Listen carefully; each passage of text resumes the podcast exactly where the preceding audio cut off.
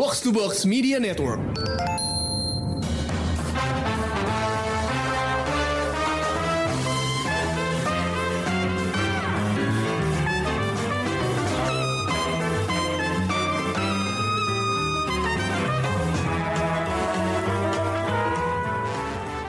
Halo pendengar Showbox, balik lagi bareng gue Amy di episode Out of the Box Agustus. Yang ketiga di bulan Agustus ini, eh, gue milih topik yang rada nggak biasa ya. Kalau biasanya tema-temanya kan berhubungan langsung sama film gitu. Yang ini gue milih tema time travel. Alasannya kenapa? Karena gue baru-baru ini sama Ulil ngobrolin soal ulang tahun. Ulil tuh ulang tahun awal Agustus ini. Happy birthday lagi Ulil. Oh, thank you. Tahun Ulil. Thank you, Kak. Bentar lagi kayak Emi nih. Nah itu dia, itu dia karena Ulil bilang bentar lagi ulang tahun gue. Gue bilang gue gak mau ulang tahun, maunya balik tahun. Soalnya gue kayak udah usia segini, segininya lo pikirin aja berapa ya. gue kalau bisa sih pengen balik ke tahun suatu tahun tertentu di mana eh, hidup gue tuh rasanya masih indah gitu. Eh, Lebih Tepatnya. lebih enteng ya. Iya betul betul banget. Itu dia makanya apa gue pengen balik sebenarnya itu ke era 2001 2002 karena gue lagi tinggal di Eropa. gue lagi sekolah di Itali. Jadi uh, of course gue pengen balik ke era itu di mana gue apa ya mendapat banyak pengalaman hidup lah intinya. Uh, gue sempet bikin film pendek bareng-bareng uh, temen kelas gue. Terus gue pernah keting hampir ketinggalan bus dari Roma ke kota gue Siena. Jadi gue harus lompat di depan bus itu untuk eh, bisa naik busnya supaya gue nggak terdampar di Roma pada saat eh, aksi mogok kerja para buruh.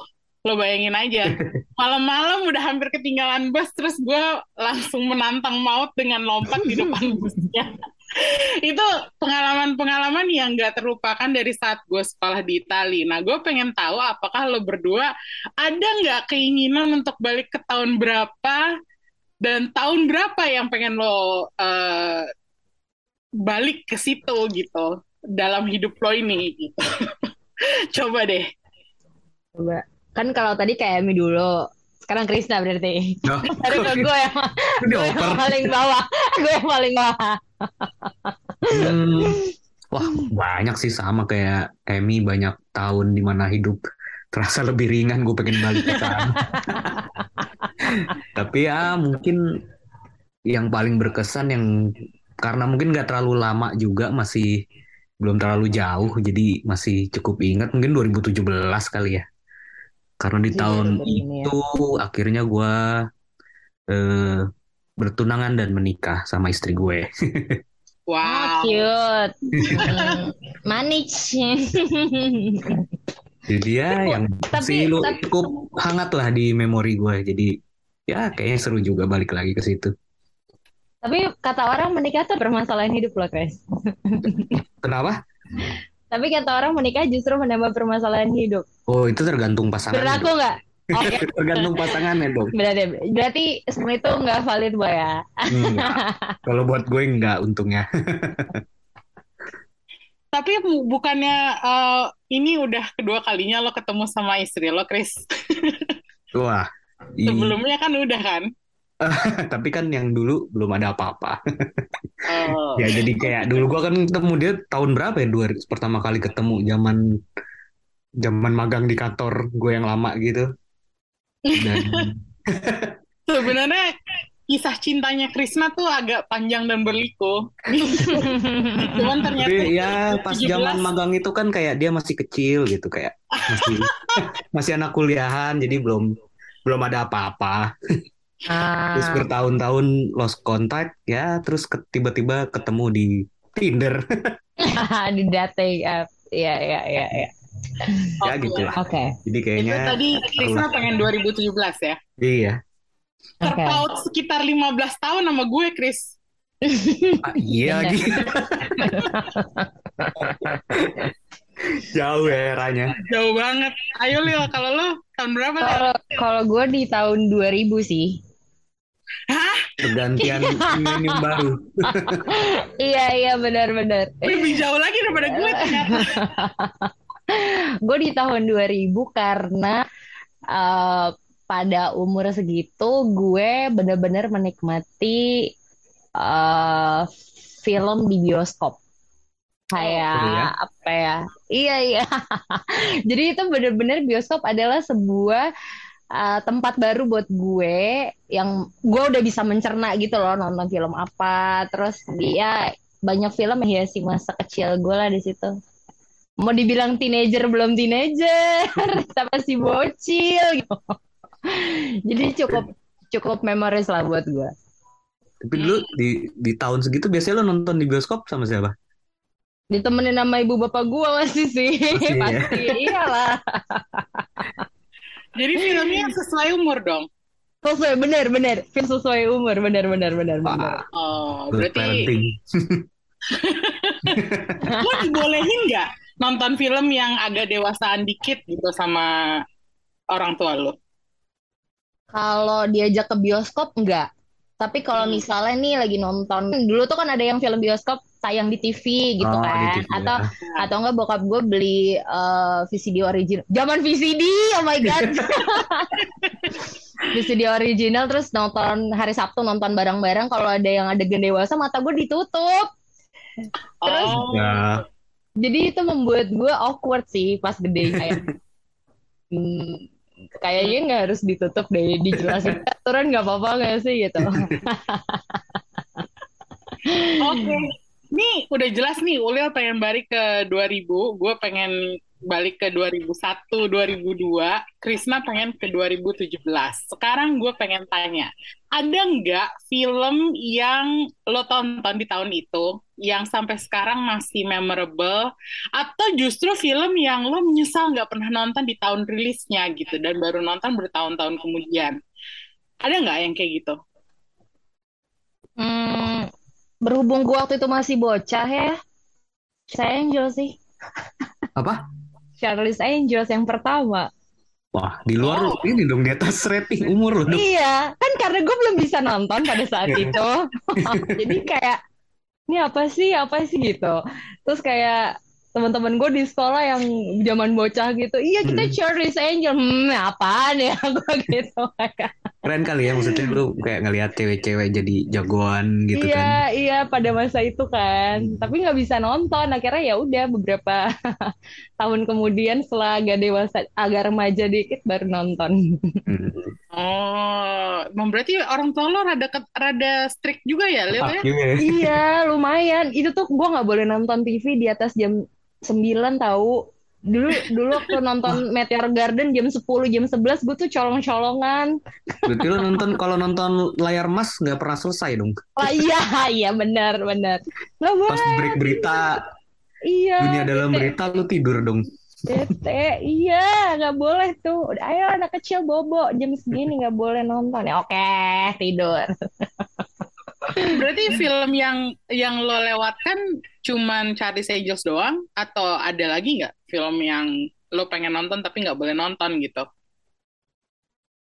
Pengen nonton pada zaman itu, itu sih sama Gladiator karena bunuh-bunuhan Oh. kan waktu itu. Masuk crow. Iya. Kalau itu tuh- kalau itu sih mendingan jangan deh. Gue aja nonton udah dewasa aja masih suka. Aduh. Eh, gitu.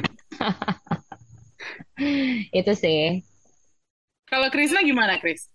Wah, kalau 2017 masih baru sih ya. Jadi filmnya eh, salah satu film favorit gua di tahun itu tuh eh, Blade Runner eh, 2049 sih.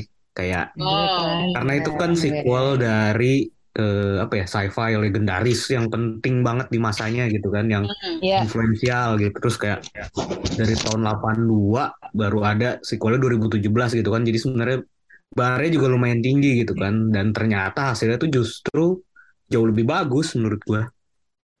kan Hmm. itu kayak sesuatu yang langka kan sequel sci-fi dari apa yang udah sangat influensial ternyata bisa dilewati gitu kan nah itu jadi kayak gue inget waktu nonton itu lumayan terpukau sih sama hasilnya di bioskop dan waktu itu emang harus ditonton di bioskop banget kan karena visualnya kan gila banget kan Lo nonton di IMAX ya waktu itu? Soalnya itu kan zaman zamannya oh iya iya masih IMAX Mm-mm. tuh masih di ya meskipun udah dari beberapa tahun sebelumnya tapi kan IMAX Mm-mm. kehadiran IMAX tuh benar-benar waktu itu kan dielu-elukan Iya. banget gitu Kan kalau ini kan reputasinya juga karena ini kan. Salah satunya kan karena DOP-nya kan Roger Deakins juga kan. ya Nah, jadi kayak wah Roger Deakins bikin sci-fi kan jarang gitu. Kayak hmm. nggak boleh dilewatin juga di layar sebesar mungkin gitu kan. Hmm, iya sih. Hmm. Sebenarnya kalau dibandingin film-film kalian, film-film gue tuh rada complicated ya. Soalnya di 2001 gue inget banget gue nonton Lord of the Rings yang pertama, Fellowship of the Ring. Dan itu pengalaman nonton yang gue nggak bisa Di lupa. Itali dong. Iya, gue nggak Hmm. nonton dalam bahasa Itali di dubbing. karena filmnya di dubbing. Ya Roma tuh orang rajin banget ngedubbing. Daripada Hmm. pakai subtitle, mereka lebih suka dubbing kan. Iya. Jadi gue nonton film yang gue nggak ngerti intinya apa. Itu tiga jam filmnya, gue nonton malam-malam dan harus ke bioskop khusus karena di kota gue tuh nggak ada Cineplex gitu loh, kayak multiplex gitu nggak ada gitu. Jadi biasanya Hmm. satu bioskop cuma muter satu atau dua film. Oh, Siena terhitung kota kecil ya. Iya, terhitung kota kecil dan eh, jadi bioskopnya misah-misah gitu. Eh, Hmm. dan gue harus jalan rada jauh untuk sampai ke bioskop itu. Sampai pas gue duduk di sana, gue baru nyadar bahwa nih kursinya nggak pakai nomor pula gitu kan. Oh, jadi ini uh, first come first serve gitu. Iya, betul. Oh. Udah gitu eh, layarnya bukan IMAX gitu, hanya kayak di teater biasa aja. Dan eh, bahasanya bahasa Italia of course. Terus tiba-tiba di tengah-tengah film filmnya berhenti dan kita disuruh istirahat. Intermission gitu. In- intermission, benar. Oh iya tiga jam ya kan Fellowship Ya, Ring, kayak ya. semacam di teater beneran atau di opera gitu. Dan apa? eh gue tanya sama teman-teman gue yang orang Italia yang waktu itu ngajakin kita nonton. Mm-mm. Gue tanya emang kayak begini ya biasanya? Oh biasanya nggak kayak gini sih. Cuman ini karena filmnya tiga jam, Oh, jadi Di atas dua jam kali ya. Ah, ah. Terus gue tuh sampai gue tuh sampai pulang-pulang ke Indonesia waktu itu beberapa bulan setelah gue pulang gue punya DVD-nya kan yang Hmm. uh, ada DVD extended edition terus di situ gue nonton terus gue baru paham ini tuh maksudnya apa filmnya Dulu belum baca novelnya waktu itu ya. belum belum baca sama sekali Tuh, berarti bener-bener blank gitu nontonnya. Keren banget. Jadi lo bayangin aja gue waktu itu masih mahasiswa dan gue ya oke bahasa Itali gue waktu itu udah lumayan eh, cepet paham gitu ya istilahnya gue eh, termasuk untuk waktu itu orang-orang bilang untuk ukuran orang Asia gue termasuk cepet belajar bahasa Italinya gitu. Oke. Tapi gue dikasih tontonan serumit Fellowship of the Ring, ya of course nggak masuk juga lah ya. Maksudnya Hmm. di Iya. di otak gue apalagi gue nggak kenal universe-nya gitu sampai Iya, itu akhirnya gue pembuka lagi kan.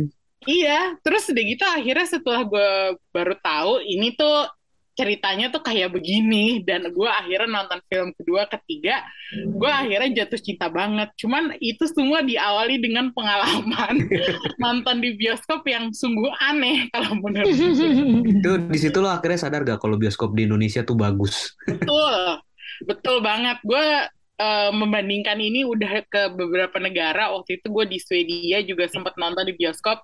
Eh, ternyata di negara seperti Swedia sekalipun bioskopnya nggak sanggup ngalahin bioskop Indonesia. Di Dan Australia, ya. Indonesia itu bioskopnya keren banget sih. Gue harus Oke. akuin. Iya.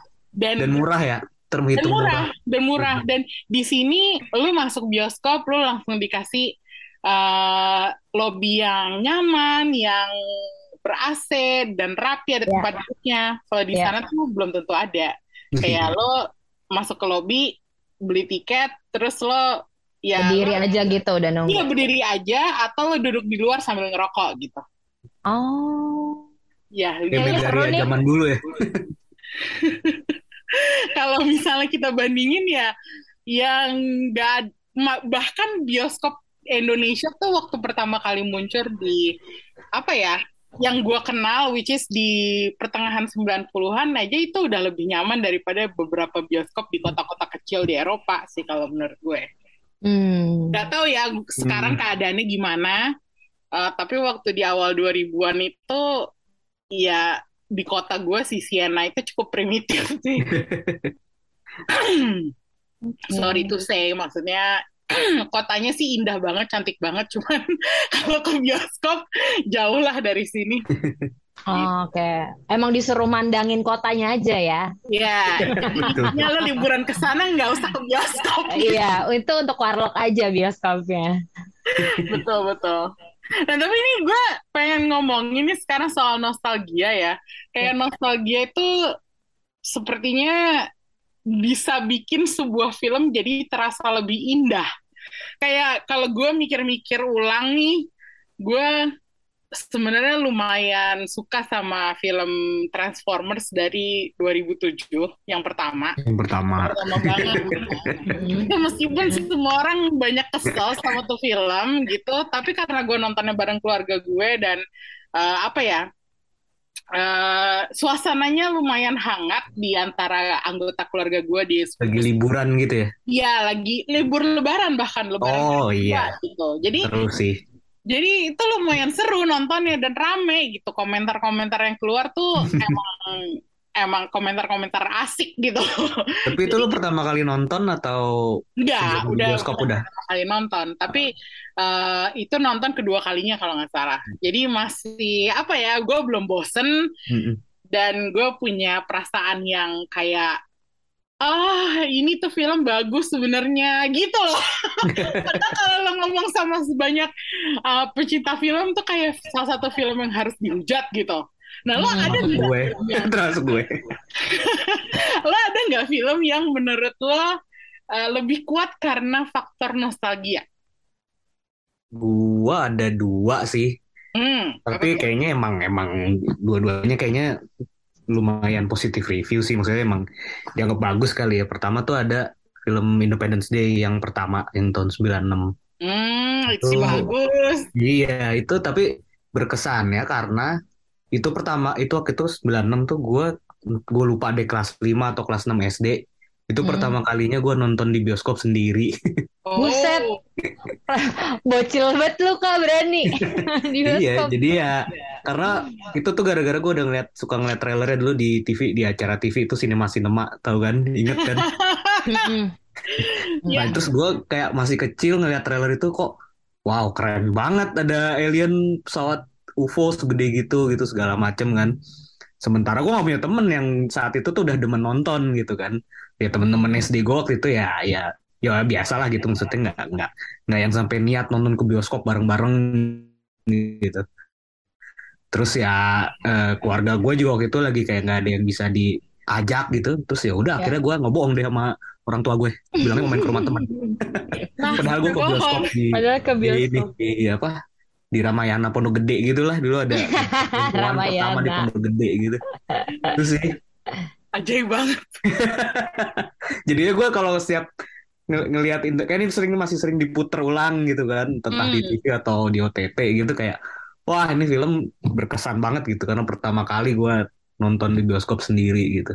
Hmm. selain itu ada ini sih apa uh, Battle Royale tuh rilisnya sih 2000 ya Uh, tapi tuh gue lupa gue nontonnya pas udah kuliah sih mungkin antara 2002 atau 2003 gitu ya. Begitu ya masih DVD bajakan sih. Tapi tuh kayak apa ya um, mengenalkan gue sama sinema Jepang gitulah kayak hmm. kayak dari kecil gue udah suka Jepang-Jepangan gitu kan udah nonton anime di TV gitu segala macem tapi kayak belum pernah nonton serius filmnya gitu kan. Nah pas nonton Battle Royale tuh kayak wah ternyata Jepang bukan cuma anime gitu filmnya juga keren gitu ya walaupun makin ke sini akhirnya selera film Jepang gue genrenya agak berubah lah gitu ya maksudnya kalau dulu demennya masih yang sadis, yang absurd gitu-gitu, yang brutal, ya mungkin ke sini udah lebih, ya mungkin umur juga jadi lebih suka yang santai drama gitu. Tapi ya itulah yang ngebuka kesukaan gue sama film Asia, terutama Jepang gitu ya. Dan akhirnya itu juga yang mungkin akhirnya bisa memberi tem gue tempat di tempat kan kerja gue yang dulu bareng Emmy. oh. ya, ya, ya mungkin dulu gue jadi kayak bisa ngisi kekosongan itu kan di di di tim redaksi kita yang dulu kan kurang di horor sama Asia gitu kan ya kebetulan terus gue bisa ngisi gitu kan hmm. ya gak sih Ya, ya, ya. Ya itu sih. Tapi dua film itu sebenarnya udah lumayan apa, bagus ya. Maksudnya Bagus sih. nggak Ya. nggak jelek gitu. Nggak jelek. Kalau Ulil ada nggak? Kalau gue, ini film baru banget sih sebenarnya. Ini alasannya lebih ke sentimental mungkin ya. Oh ya, apa? Itu yang. Oh, itu ya jawabannya tepat. Jadi itu eh, ini oke, filmnya adalah Mortal Kombat yang terakhir. Oh, Oh. Itu kan Jota Buat- Slim. Jota Lim. Jadi waktu itu masih punya pacar, terus kayak mantan gue suka film ini, terus kayak eh gue dapet nih di pemutaran screening pertama nonton yuk. Bah, eh gue suka banget Mortal Kombat kata dia gitu. Ya udah kita nonton sama teman-teman gue. Terus kayak eh ternyata teman-teman gue pun dan dia tuh sangat suka banget sama si Mortal Kombat ini. Gue gue cuman tahu Hmm. itu kayak game aja gitu kan. Mm-mm. Maksudnya nggak sedalam uh, anak geng anak geng ini. Terus kayak sepanjang film gue menikmati gitu, menikmati. Terus tapi kok gue ngeliat mukanya sebelah gue kurang kurang seneng gitu ya kan. Ngintip belakang kok kurang seneng nih muka-mukanya gitu. Heeh. Terus akhirnya pas nonton film, ah kenapa gini sih? Terus kayak semuanya tuh bilang gitu. Gue yang hah bagus kok. gue "Hmm, bagus kok. Bunuh-bunuhannya oke sih walaupun ada beberapa yang dikat ya gitu. Tapi kayak yang pada suka Mortal Kombat banget, yang ngikutin gamenya dan segala macam itu kayak harusnya tuh nggak gini gitu nggak. Oke, oke, gue gue menciut gitu. Oke, jadi nggak bagus nih. Tapi keren ah menurut gue, gue bilang gitu. Jadi kayak karena mungkin gue nggak ngikutin gamenya, gue nggak tahu Hmm, Puris seberapa itu puris. Iya kan? Nggak tahu seberapa sadisnya gitu. Jadi apa yang kemarin eh, apa namanya tayang, gue kayak ya gue gue menikmati aja gitu. Oh gini Mortal Kombat tuh gini. Oh ada si karakter ini segala macam dan apa keahliannya tuh ini ini cara ngebunuhnya gitu. Gue suka karena gue suka film bunuh-bunuhan gitu kan. Maksudnya oh ternyata para penggemarnya kecewa sobat. Gue yang kayak oke. Kalau gue ada juga tuh film yang dikritik sama purist, tapi gue suka banget dan gue kayak merasa ini tuh sentimen berlebih dari gue kali ya yang bikin gue suka sama filmnya dan itu berhubungan sama pengalaman gue waktu di Italia itu gitu. Oke. Filmnya Oh, tuh itu. film-film The Hobbit, trilogi The Hobbit. Oh, Itu kan di- Oh, iya kan. iya, ya Iya, benar-benar. sama fansnya bukunya tuh orang-orang pada nggak suka Iya, gitu karena bener. terlalu berlebihan gitu. Pada marah-marah. iya betul. di- Nah, dipan- dipanjangin justru. ya. Iya. Iya, dan tapi gue tetap aja gue merasa bahwa gue tuh se- sejak gue pulang dari Italia itu yang gue bilang yang gue bilang gue punya beli beli bukunya Lord of the Rings itu tuh gue beli box set dan ada bonus eh, buku The Hobbit. Hobbitnya. Jadi gue beli Lord of the Rings box set dapat tiga buku plus satu buku nih kayak dikasih bonus gitu. Dan buku Oh, oke. pertama yang gue baca itu bukan Lord of the Rings yang Fellowship of the Ring, tapi justru gue baca duluan adalah The Hobbit. Hmm. Dan gue justru jauh lebih suka sama ceritanya The Hobbit kayak karena kayak dongeng. Lebih Dongeng petualangan gitu ya, lebih Iya, ringan. Ceritanya simple, bahasanya indah gitu. Terus Mm-mm. begitu filmnya keluar, gue merasa, aduh ini tuh kayak dreams come true banget gitu. Hmm. Tapi Oke. orang-orang pada nggak suka dan dan gue gue paham sih kenapa mereka nggak suka. Cuman tetap aja gue kayak merasa ini, ah ini tuh Jadi- itu lucu banget gitu. Jadi lu nggak ini ya nggak bermasalah dengan perubahan-perubahan yang ditambahin gitu ya di Bermasalah sebenarnya. tapi udah nggak penting gitu yang penting ada ya Udah nggak penting. Penting nonton. Betul. jadi ada karena filmnya gitu gue Iya. merasa lebih berterima kasih bahwa ada yang bikin filmnya ah oke daripada filmnya tuh jelek gitu loh. iya betul sih iya nggak jelek juga kan sebenarnya Iya, nggak jelek sebenarnya. Cuman kan kalau misalnya sekarang diomongin tuh kayaknya dosa besar gitu yang dibuat sama Peter Jackson terhadap karya-karyanya Tolkien gitu. Padahal sebenarnya nggak juga gitu kan. Kayak ya ini aja gara-gara orang sekarang sering ngebanding-bandingin sama serial Amazon Prime yang bakal rilis, jadinya merasa wah ini dosa banget nih Peter Jackson bikin The Hobbit gitu. Hmm. Jadi ya itulah kayak sentimen kita sama sih Ulil terhadap Mortal Kombat. Itu lumayan sama kayak ya udahlah bodo amat lo mau ngomong apa. Iya iya. Nggak sih kayak pokoknya yang penting Iya, sentimen Ini kita tuh terhibur kan? iya Hmm. terhibur dan positif bagi kita gitu. Dan kita tahu jadinya oh ada ini. Oh ini tuh gini gitu Iya, jadi gue rasa sih kayak dalam ngejudge sebuah film ya, kalau menurut gue faktor sentimentalitas atau nostalgia yang yang hangat gitu itu juga nggak bisa di di apa ya dilupakan gitu loh. Iya Meskipun betul. kita gue sama Krisna terutama ya sebagai reviewer film berusaha seobjektif mungkin, kayaknya kadang-kadang tuh ya nggak bisa aja. Nggak bisa juga. eh. Iya, karena faktor Yang penting kita tahu apa yang kita omongin aja kan.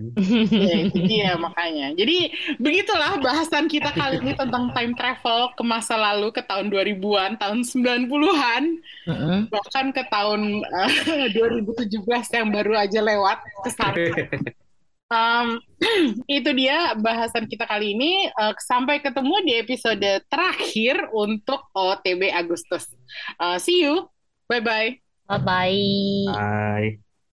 Emi yang Oke. Bye-bye. Thank you guys. Bye. thank you Terima bye kasih. bye